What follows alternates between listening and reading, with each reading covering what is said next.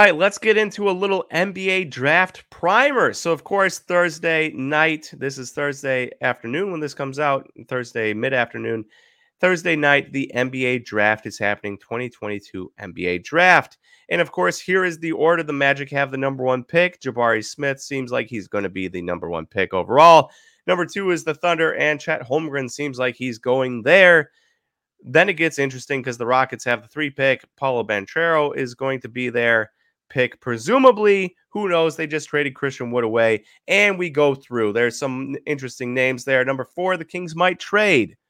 Number 10, the Wizards might trade. They are looking for uh, a guard, a vet guard to play with them. Number seven, the Portland Trailblazers, they also might trade. And I've heard rumors I actually flipped this around on accident. It's supposed to go 1, 2, 3, 4, 5, 6, 10, 11, not 21, and then 11 on the other side. But you get the point. I've heard rumors that the 76ers are looking into trading, that the Warriors are looking into trading, that some of these teams with multiple picks are looking to move back up, such as the Thunder with number 12, looking to package number 12 and number 30 and maybe a Dort in to get back into the seven or six range to get another one of those top, say, wings that you could get. Well, usually I am very excited for the NBA draft. And the reason for that is because then you can start looking forward to these guys' cards and, you know, oh, I can dream on so and so that the Bucks draft at 24 and get their card. Well, this year it's kind of hard because Panini has yet to release their Prizm cards there and other such releases. So you can see here, July 8th, 2021, Prizm Basketball comes out. July 8th, 2022. Sorry, I said 2021, didn't I? October 5th, 2022, Mosaic Basketball comes out.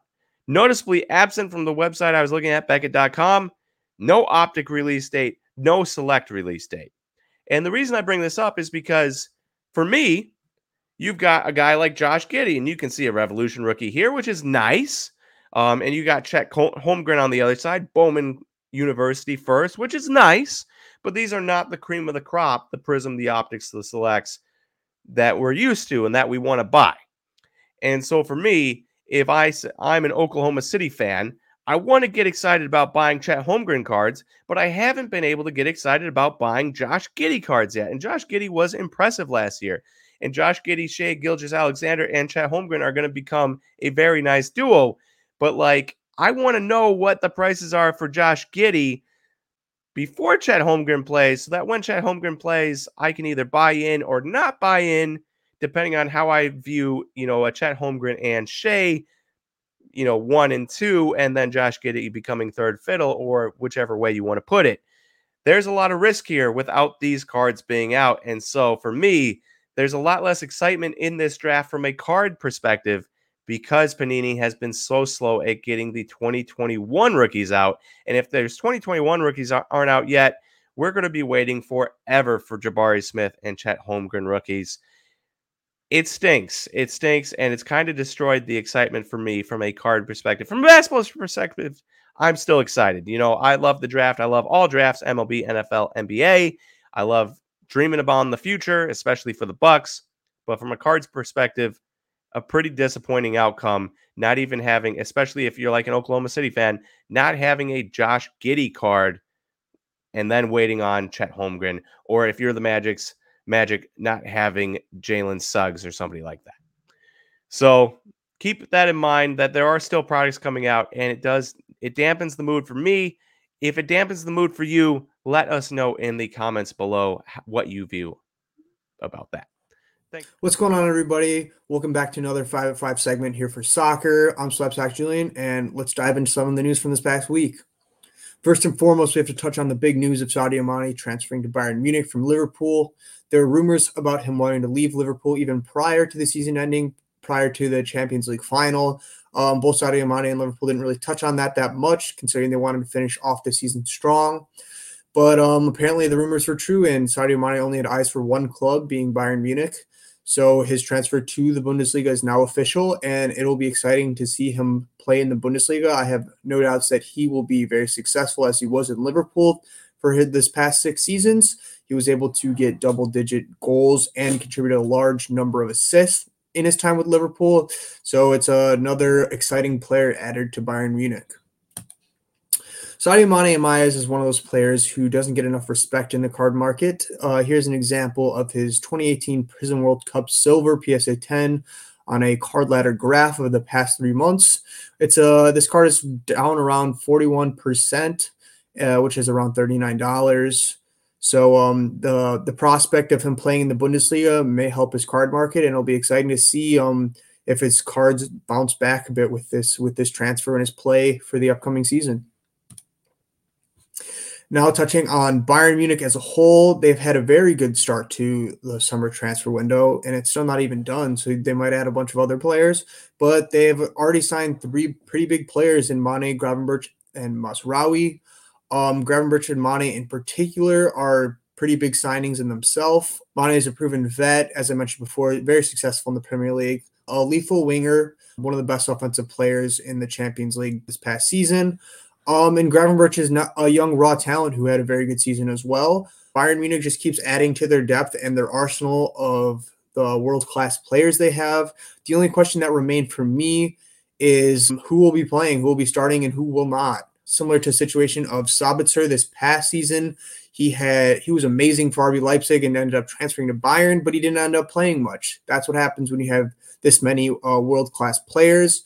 So it'll be interesting to see how that plays out and who ends up playing and who doesn't. I also have to touch on the whole Romelu Lukaku uh, situation that has played out the past couple weeks. I apologize in advance to any of the Chelsea fans watching this, in particular, Aaron. As a Manchester United fan, this means a lot uh, coming from me, but this is one of the worst transfers I have seen in the Premier League in recent history. Not even a year ago, I believe it was in August 2021, uh, Romelu Lukaku transferred back to Chelsea uh, for a crazy, uh, I believe it was over 110 million euros. Um, and there were high expectations for him with that price tag. It was a record for Chelsea.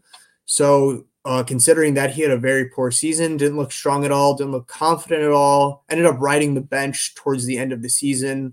And even like a few months after he transferred from uh, Inter, he had done an interview about missing Inter and wanting to go back, which is not a good look. But now Inter ends up getting him back. So after making over 100 million euros uh, on this deal, they're getting him back on loan for um, 8 million euros. You may think to yourself, well, Julian, Chelsea might make a lot of money off of this if Inter ends up buying him. Except the problem with that is there is no buy clause in this loan deal. So Lukaku will be going back to Chelsea. Now, whether or not Chelsea decide to sell him after that. That's up for uh, debate, but not a great piece of transfer for for Chelsea. So hopefully they're able to learn from this. Just uh, pointing out some of his his cards, how they've dropped drastically. His 2018 Prizm World Cup Red Blue Wave PSA 10. So for $56 May 22nd recently. And then that card also went for $145 in September 27th, 2021. Also, have to touch on Sebastian Haller's transfer to Borussia Dortmund. Played for Ajax the past two seasons. Had a very strong season this past year 21 goals and seven assists. Prior to playing with Ajax, he had a brief stint in the Premier League, which did not go the best. But at 28 years old, years old, he still has a lot in the tank, and Borussia Dortmund is known for developing and signing some uh, pretty great players. So uh, it'll be interesting to see how that plays out. And they've managed to replace Haaland as well as Jadon Sancho, who left a year ago with Adeyemi. So, um, exciting prospects with uh, Borussia Dortmund. Last but certainly not least, have to talk, touch on the quality control from Panini. Posted this on the Slabstox Instagram page. Uh, a Reece James one of one patch auto was pulled, and it had Heung-min Son's auto on it, which is uh, another terrible look for Panini. Uh, looks like they don't really care very much at this point with the amount of mistakes they're doing, and it's a one of one. Like, h- how can you make that mistake on a one of one?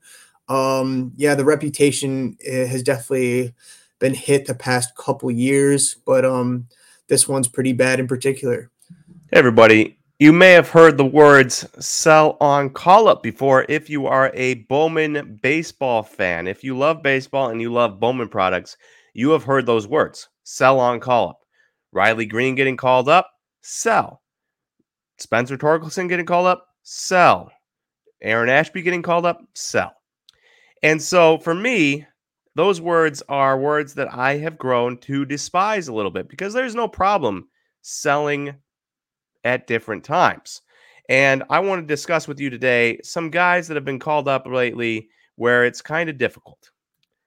Two guys that's not difficult to sell and call up was Riley Greene and Oneil Cruz. Everyone is expecting him to get called up. You would be, if you had these cards, you would be in tune with the major league season. You'd be in tune with Riley Greene and Oneil Cruz, and you'd be ready to sell at a moment's notice. It would not matter when they got called up.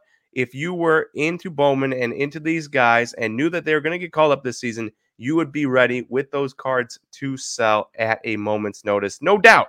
No doubt. And they did. They both got called up this past weekend and they both performed well. Riley Greene, obviously, five walks in his first three games, multiple hits. Oneil Cruz, amazing defense, multiple hits in his first game, M- amazing sprint speeds, like the whole nine yards, and he's a six-seven shortstop. So it's very fun. But there's some other guys that have been called up recently where it becomes more difficult. Jerar Encarnacion for the Marlins. He only played 26 games in AAA and he only had a 700 like 79 OPS. That is not the type of guy that you say to yourself, yeah, he seems like he's going to be called up soon to play in the major leagues. And so if you're sitting on Jerar Encarnacion cards and you're saying, I have to wait till call up to sell him, well, you may have already missed your chance. Likewise, you have Iover Peguero and Jack Suwinski, two Pirates prospects both called up from not AAA like Jerar Encarnacion, but Double A. Both of these dudes from Double A. Now, however, Peguero only got called up and then sent back down. Jack Suwinski's been up for 47, 48 games, something like that. And they both had, you know, their first career hits, yada, yada, yada. But it's tough. It's very, very tough to be able to sell on call up, especially Iover Peguero. If you were into Iover Peguero, you could have bought his cards for 50 some dollars a week before call up. You could have sold his cards for like $80 on call up day. And if you missed your chance by only even two days, the last sale was an SGC graded card, base card for $55. And so for me, it's like, hey, I'm waiting this entire time for call up. It comes, it goes. You had one day for Iover Peguero and you missed it. Not worth, especially from Double A, not worth trying to bank on call up to sell cards. Just buy guys that you rely that you trust in. Watch them progress through Double A, Triple A. If you end up call, selling on call up, cool, but it's not needed. You can still sell when he's playing in Double A, when he's playing in Triple A, without having to worry by just having them play well. So if you've heard those words, sell on call up, I'm telling you, please don't use that as a rule of thumb because sometimes you can miss the boat. Just buy cards that you like and go from there. Yo, yo, everyone. Greg, all the way up from Canada here to talk to you about hockey. This is your Slabstox Hockey 5 and 5 of the week. After Upper Deck finally released their Series 2, long awaited release in the hockey world, we're going to look together at the five rookies that you should look at in both Series 1 and Series 2. I'm going to compare the prices of these young guns bases so no other parallels uh, whatsoever and i think it's going to give us a good uh, state of the market. First and foremost, my hometown hero here, Cole Caufield, ladies and gentlemen. Cole Caufield had a great performance in the 2021 playoffs, uh, rookie playoffs, had four, four goals and one assist. And then went super cold at the beginning of the season, right before they released the Upper Deck Series 1. Therefore, he scored only one goal in half the season under coach Dominique Ducharme. And then they changed his head coach to be his own idol, which is Marty St. Louis. Yes, the Hall of Fame player who played and won Stanley Cup with the Tampa Bay Lightning. So Cole Caufield now went on on a pace of having a 50 season goal, which leads a lot of expectations on to next season. When released in the first week at the end of March, you could purchase his young gun for about 125, 130 US dollars, and now it's about 80, 85. And if you wait a couple of weeks, it might drop down a little. As you know, off season is a good time to buy. So Cole Caufield will be my most sought after young gun to go after. Second is his good friend Trevor Zegras uh, of the U.S. national team as well, and the Anaheim Ducks. Zegras also had a rough first season as a young player, but you saw this talent. You saw his highlight reel goals that he scored all season long. And surprisingly enough, both guys have the same pricing. So 125 just when the young gun was released, the series was released, and now you can find it as low as 60 US dollar uh, anywhere on eBay. So uh, Trevor Zegras, a lot of talent, the future of the Anaheim Ducks. We all know that as they are rebuilding a new competitive team. So I'm expecting a lot from Trevor Zegras in the coming years. Also from an uh, original six franchise, Jeremy Swayman, the new goaltender of the Boston Bruins. At the end of the season and beginning of the playoffs, we saw great performances by Swayman. Swayman is the future of the organization. A lot of people says he's going to win a Vezina trophy. And why not a Stanley Cup? And also by him playing in a great market, when you look at the pricing of, you know, established goaltenders as Vasilevskiy, as Carey Price. Swayman has a lot of room to grow, and right now you can get his young gun for as low as 15 US dollars. When the series was released, it was about $38. So you get the point. We're in the off season. The war well, not yet in the off season since the Stanley Cup playoffs is going is still going on between the Colorado Avalanche and the Tampa Bay Lightning. But the Bruins have been eliminated. They're going to change their head coach, and Swayman has a humongous amount of talent and a great, uh, also great captain and a good defense in front of him. Now on the series two, there's two rookies that I will be looking at definitely. Lucas Raymond of the Detroit Red Wings also in the mix to win Rookie of the Year, the Calder Trophy here in the NHL. Raymond, um, interesting player. It's not that of a big market, but still, the Detroit Red Wings is an an original six franchise. Therefore, you can find right now his young gun his young gun rookie card. Sorry about that for about 90 US dollar in the first days of the release. Of course, it was a little higher because of all of the hype. So just let things cool down. When the release comes in, you know the drill. Just let things cool down for a couple days, a couple weeks. You can get the players you believe in just without the hype the Detroit Red, Red Wings didn't make the playoffs this year, and they're probably going to make them not going to make them as well next year. But therefore, right now, his young gun is ninety dollars, and in my opinion, if you wait a couple of weeks, you can find it for a bargain uh, because there's no way Lucas Raymond, even though he had a great season, will have the same pricing as Cole Caufield, who plays for one of the biggest franchises in the whole league the Montreal Canadiens, and Trevor Zegras, who is probably the most talented player out of this uh, rookie class. And my last play is probably my favorite player of all of them because I'm a Los Angeles Kings fan.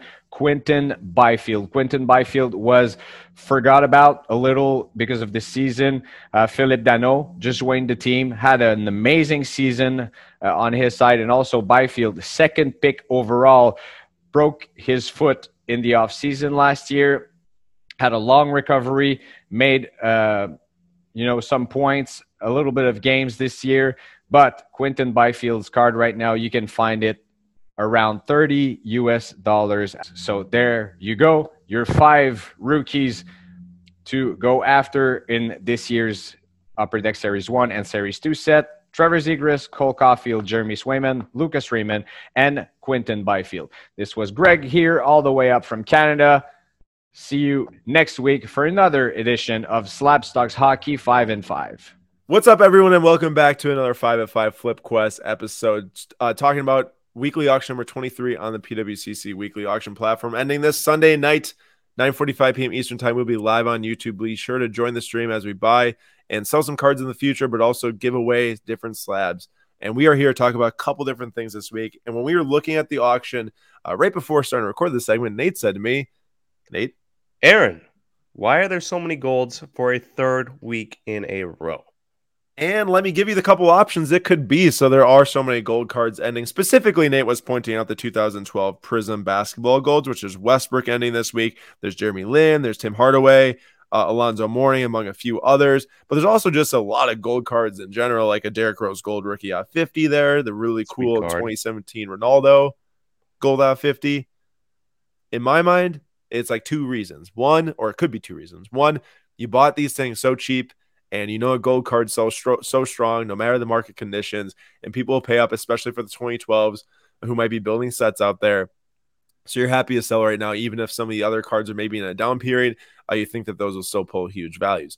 Um, the next reason is that you might just not believe in them long term anymore. Maybe you bought them in the last few months and you acquired well which would be very difficult to acquire that many that quickly which is the other reason why i think this isn't the option. But it is something that is going on in cards across some other categories where it's like oh I don't believe in this long term. I'm going to sell it right now, even if it even if it is taking a loss. What makes me believe that that's not the case for these 2012 Prizm Golds is that there are so many selling. I imagine one collector, maybe two, is willing to sell off the stash right now, collect the funds, and be happy um, with the progress that they made over the last probably like five to ten years, considering these barely pop up for sale. So I'd say that's what it is. Um, Nate, any differing thoughts?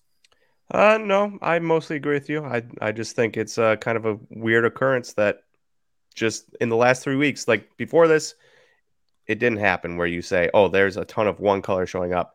Right. The last three weeks, it's very obvious, a ton of gold. I agree with that. And then for which cards I'm going to be watching this week, it will be these two right here.